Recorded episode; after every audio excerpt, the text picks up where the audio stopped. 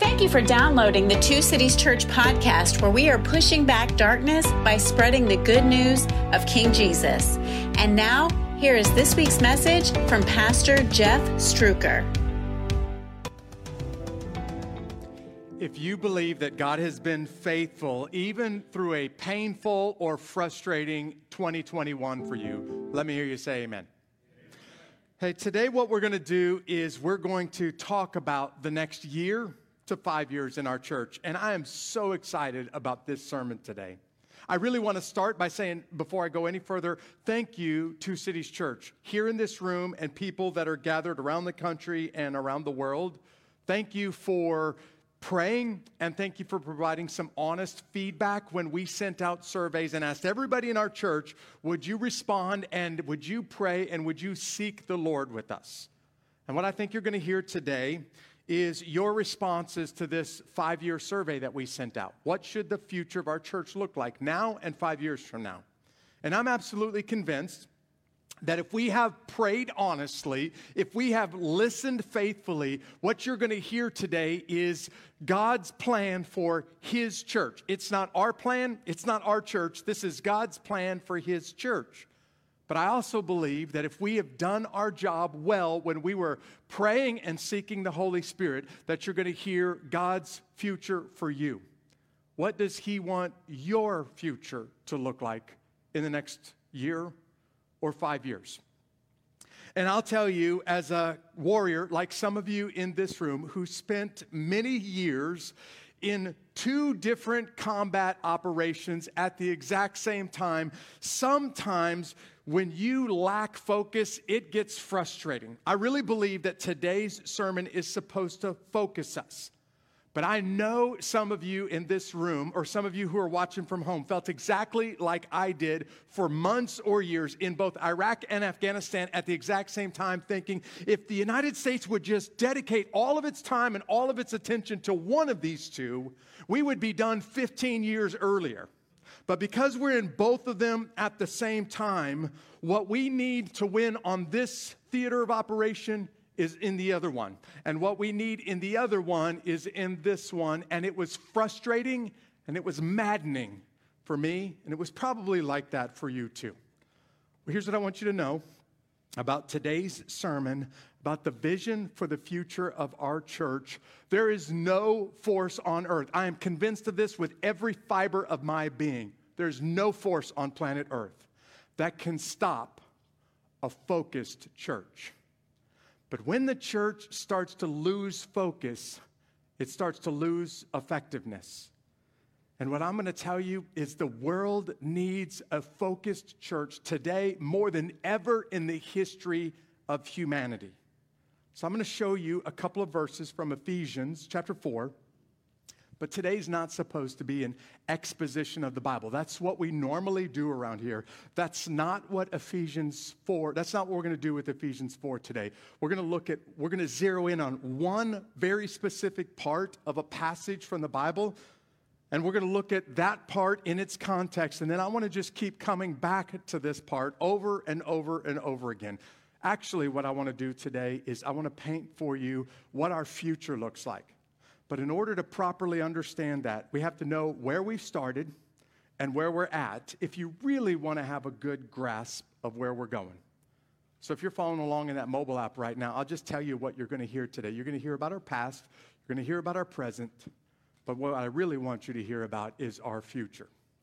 Ephesians chapter 4 is my uh, is kind of my thoughts for everything that we do as a church. We're going to start in verse 11. We're going to cruise through to verse 16. But what I really want to do is focus on verse 12 and 13, specifically verse 12. So here's what Ephesians chapter 4 says at the start. It says, Now these are the gifts that Christ gave to the church. I want to say to his church, like Jesus gave out Christmas gifts when he created his church. And I'm going to tell you what the gifts are that Jesus just gave. Here they are the apostles the prophets, the evangelists, and the pastor and teacher. Now, many people believe that that last phrase, pastor and teacher, there, it's one person doing both things. Not to say that other people can't teach in the church, it's saying that the pastor must be a teacher also. Doesn't have to be the only teacher, probably shouldn't be the only teacher, but the pastor has to have a teaching aspect of it. These are Jesus' gifts to his church. And if you're sitting there watching this on the screens right now, I hope what's going through your mind is leaders. Jesus gave leaders to his church. Why did he give leaders to his church? The most important thing you're going to hear from me today is what we read next. Now, these are the gifts that Christ gave to the church the apostles, the prophets, the evangelists, and the pastor slash teachers. Their responsibility is to equip the people or to equip God's people to do his work. Pause for just a second. If you have a paper Bible and you're reading a different translation, chances are your Bible does not say God's people. Chances are your Bible says the word saints. Say the word saints out loud. Okay, when the Bible in the New Testament uses the word saint, check this out. It's talking about you, the people of God. God gave these gifts to his church, and here's the responsibility that these leaders have. Their responsibility is to equip the saints of God. Say, I am a saint of God out loud. Their responsibility is to equip the saints of God, Jeff is including this in here, to do his work and to build up the church, the body of Christ. That word is all about focus. Now, what the Bible is going to do next is it's going to show us. Let me show you what it looks like when the church is focused. Let me show you what it looks like when the church is not focused. So here's what it says next. This will continue until we all come to such unity in the faith. That's a focus phrase. And the knowledge of God's Son that we will be mature in the Lord, focused measuring up to the full and the complete standard of Christ. We will be focused.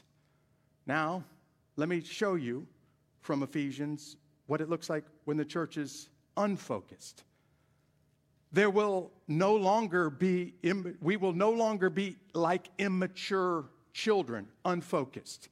We won't be tossed and blown about by every wind of new teaching, unfocused. We will not be influenced when people try to trick us with lies so clever that they sound like the truth, radically unfocused. Instead, we're going to be focused. And we will speak the truth in love, growing in every way more and more like Christ, laser focused now who is the head of his body, the church, focused. He makes the whole body fit together perfectly. I just read in my mind, perfectly focused. As each part does its own special work, it helps the other parts grow so that the whole body is healthy and growing and full of love. That's what a church that is focused looks like. And what Ephesians is describing is what happens when the church is not focused, and it's describing what it looks like when the church is focused. And it is awful when it's not focused, it is awesome when it is focused.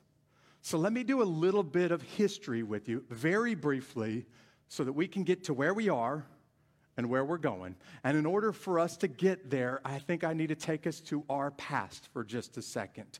What the Bible is going to describe for us is, without using these words, a theological phrase called the priesthood of the believer.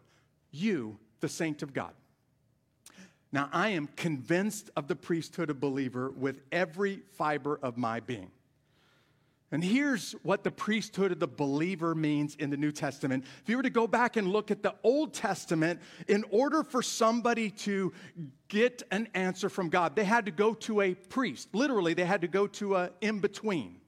You went there when you needed your house to be blessed. You called the priest to come to your house. If you had a skin condition, you took your skin to the priest and they had to look at it. When you messed up and you needed to sacrifice, you took the sacrifice to the priest and the priest sacrificed on your behalf. Literally, in the Old Testament, the priest stood in between God and people in the temple God is in this very special place called the most holy place or the most sacred spot on earth. That's the thought where God's presence dwells. And the priest stands in between the presence of God and the people of God. Literally, in the Old Testament, the priest repped God to the people and repped the people to God. The priest was the go between. When you get to the New Testament, things radically change. In fact, they radically change at two specific moments in the New Testament. The first moment is the moment that Jesus died on the cross.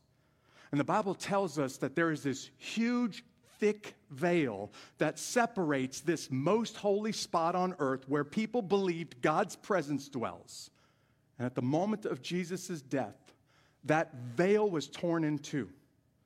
And what's Bible teachers have said for years is that's an image of the people now being able to come to God and meet with God personally. But actually, I don't think they do that image justice.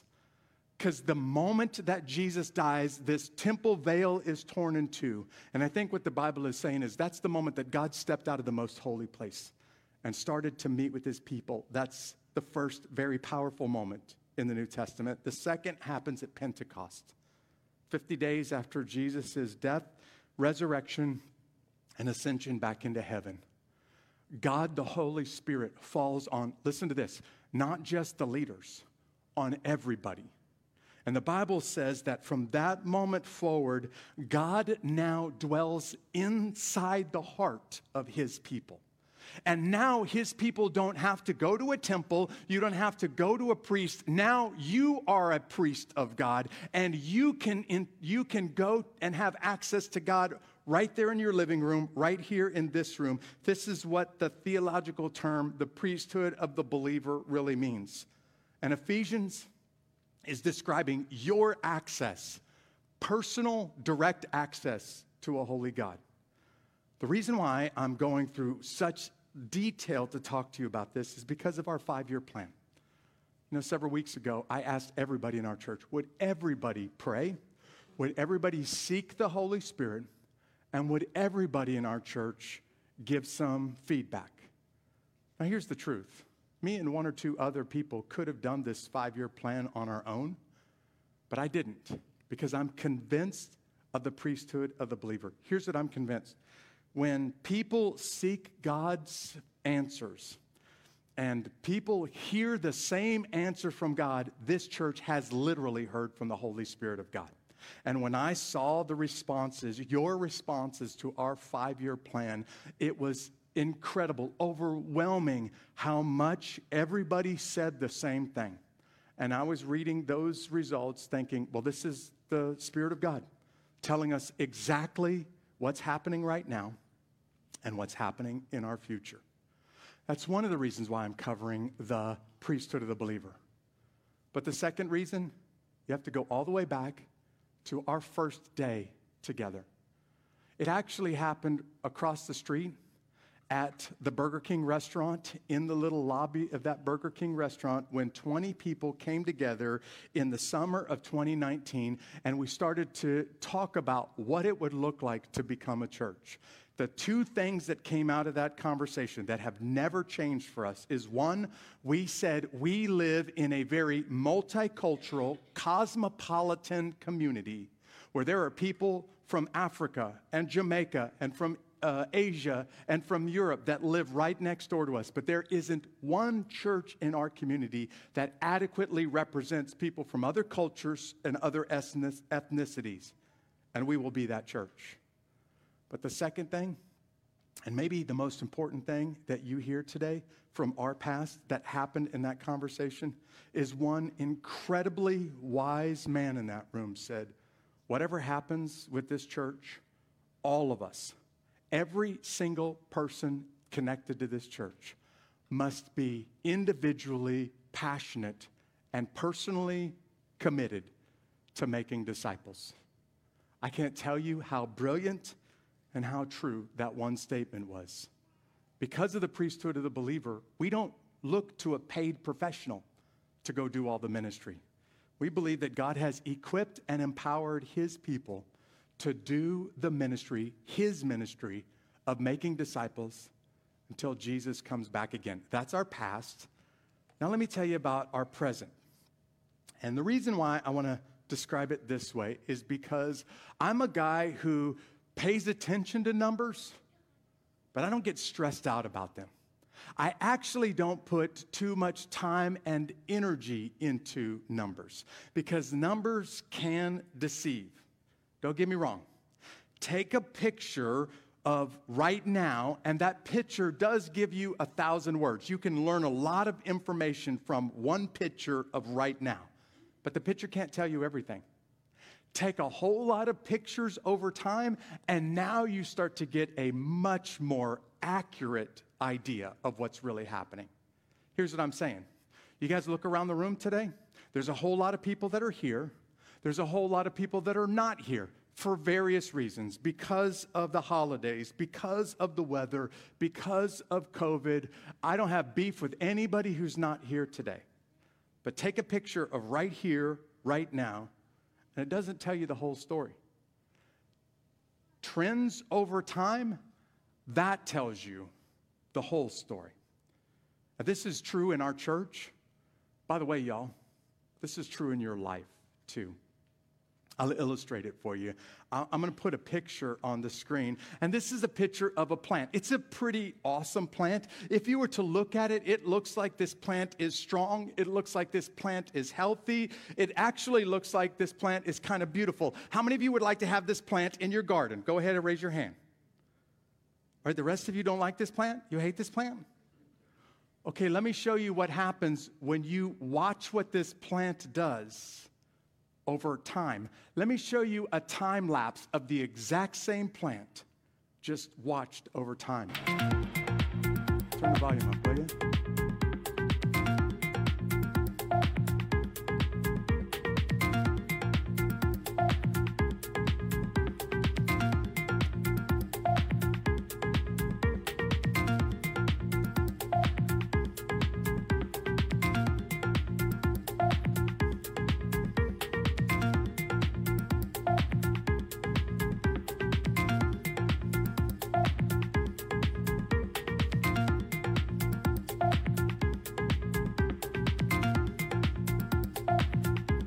I could sit and watch that thing for like an hour. Now, how many of you wish you had that thing in your garden? It is a totally different looking plant when you observe it over time than just taking a snapshot and a picture of what's happening right there at that one moment in time. Well, that's true of a church too. And what you see right around you is important. I don't ever dismiss numbers, they're important. They tell you something, but they can't tell you everything. Numbers can tell you what's happening right now, but numbers cannot tell you, unless you look at trends, they cannot tell you what's happening over time. So, as we were asking your thoughts and your advice in that five year plan, we were asking you to give us your assessment of uh, right now. That was called a SWOT assessment our strengths, our weaknesses, our opportunities, our threats. You guys gave some very specific, very important feedback. And almost all of you, here's what's awesome, said the same thing. Now, I'll be honest, a couple of you had a couple of pet projects when I started asking, when the five year plan asked questions about what does the future look like. A couple of you threw your little pet projects in there, and I, I don't didn't get my feelings hurt. Some of you said, man, our child care needs to get a lot better. Totally agree. Some of you said, we need a youth program. Totally agree. Others of you made comments about the music. And what I'm saying is, all of those things are true, but what everyone in this room said, and this spoke, it shouted to me from the Holy Spirit that this church is today and must continue to be in the future all about reaching people that are far from Jesus and helping them become disciples who are trained and equipped to make more disciples. You really talked a lot of you about the basic training program that we have as a church and about what that basic training looks like and how that basic training uh, program impacts you and our church today and going forward. Did you know in the Bible verse 12 of Ephesians 4 says, It's actually not the leaders of the church that are supposed to be doing the ministry. It's actually the people of the church. And when the leaders of the church are training and equipping the people of the church to do the ministry, then it says, verse 13, two very powerful statements. It says, Then the church will be built up in the body, built up in Christ. Can I tell you something fascinating about that phrase? Built up does not mean bigger. Might shock you to know. That phrase built up in Ephesians 4:13 doesn't mean better. It's actually saying then the church of Jesus Christ will complete or finish his mission. You see, the second most important thing there in verse 13 is the Bible is saying we don't get a chance to choose what we do as a church. That's not our decision. When we declared that Jesus is King and that He is Lord of our life, He gets to call the shots in our life. He gets to call the shots in His church. It's His mission, and we just join Him in His mission. We have the honor and the privilege of joining Him in His mission. And what many of you said is this church is all about the Great Commission and must be all about the Great Commission. But here's what most of you, almost all of you said Jeff, you're doing way too much around here. And you need to stop doing as much as you're doing around here because it's not good and it's not healthy. And I heard what you had to say from those surveys, and I'm taking it very, very seriously because almost every one of you said to some degree something like that around here. Many of you said one man cannot do all that we're doing right now, and it's not good for one man to do it. So here's what we're going to do next. Um, because, not just because of your results, I felt this as strongly as you do. I've asked Troy Singleton, who has agreed if he would come alongside and start to help lead our church. And in the next few weeks, next month or two. I'll tell you a little bit more about what that looks like and how that's going to happen. But I just want to say we heard you. And Troy, thank you for being willing to come alongside and to help lead. And what a lot of you also said is not just one guy can't do it all, but Jeff, you really do need to start doing less of the personal disciple making and more leading.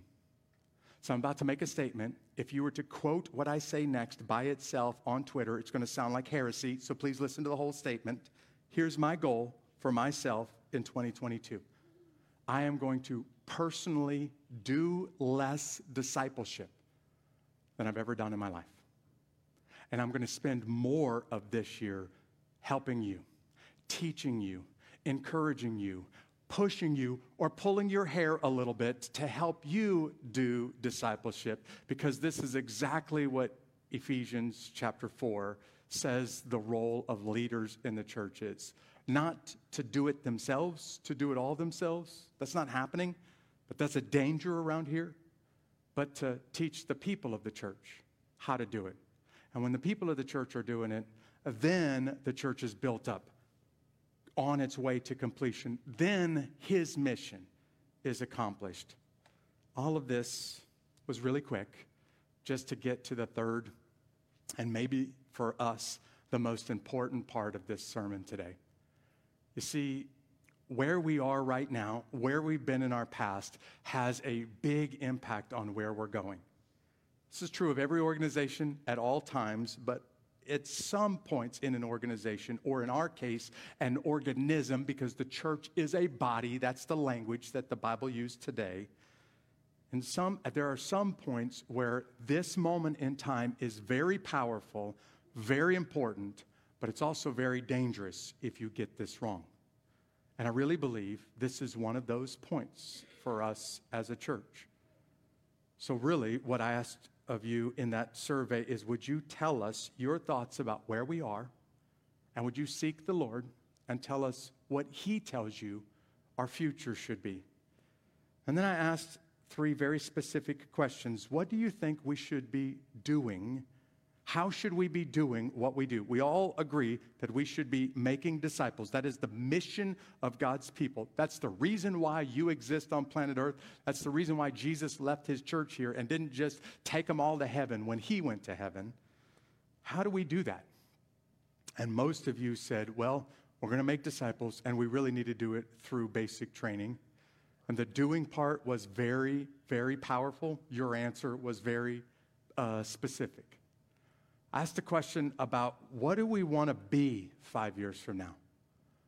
And here's what you guys said. You basically said one word in very different ways, but all of you answered the same one word.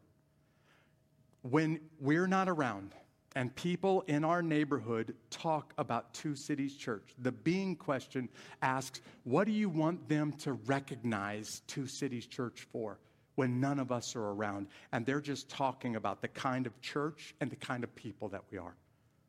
Do you know what the one word virtually everybody who answered that survey said? People, we want people to recognize about us. Anybody want to take a shot at this?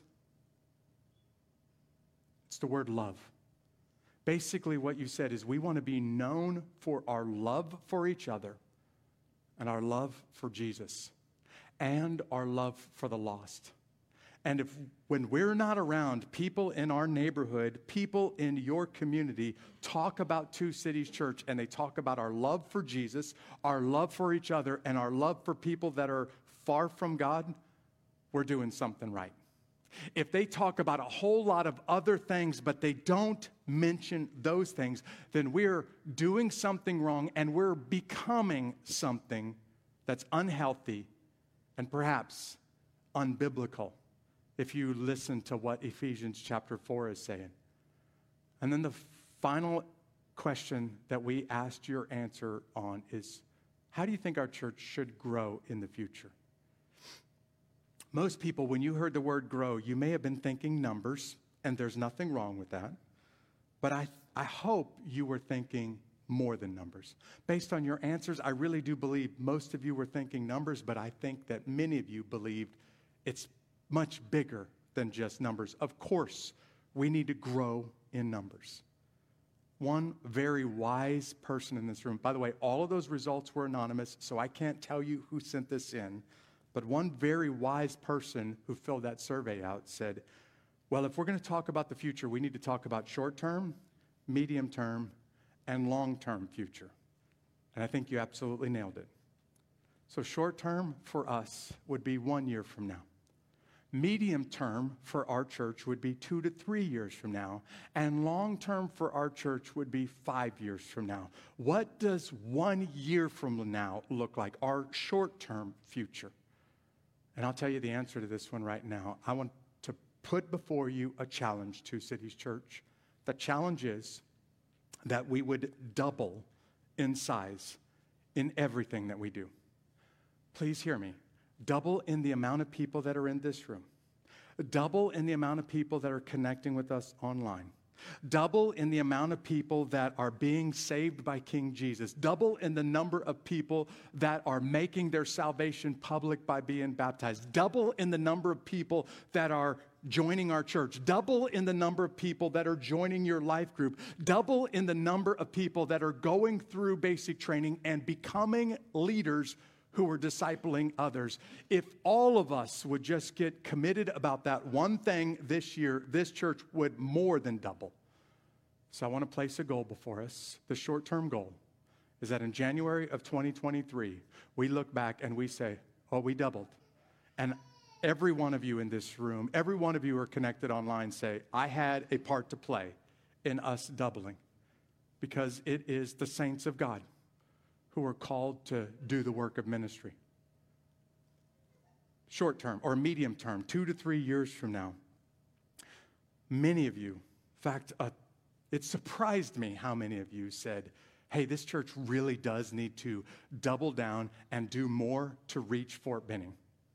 What a lot of you said is Fort Benning, Georgia is the key to reaching the world, and this church needs to reach Fort Benning, Georgia, because by reaching Fort Benning, Georgia, we can, we would reach the world.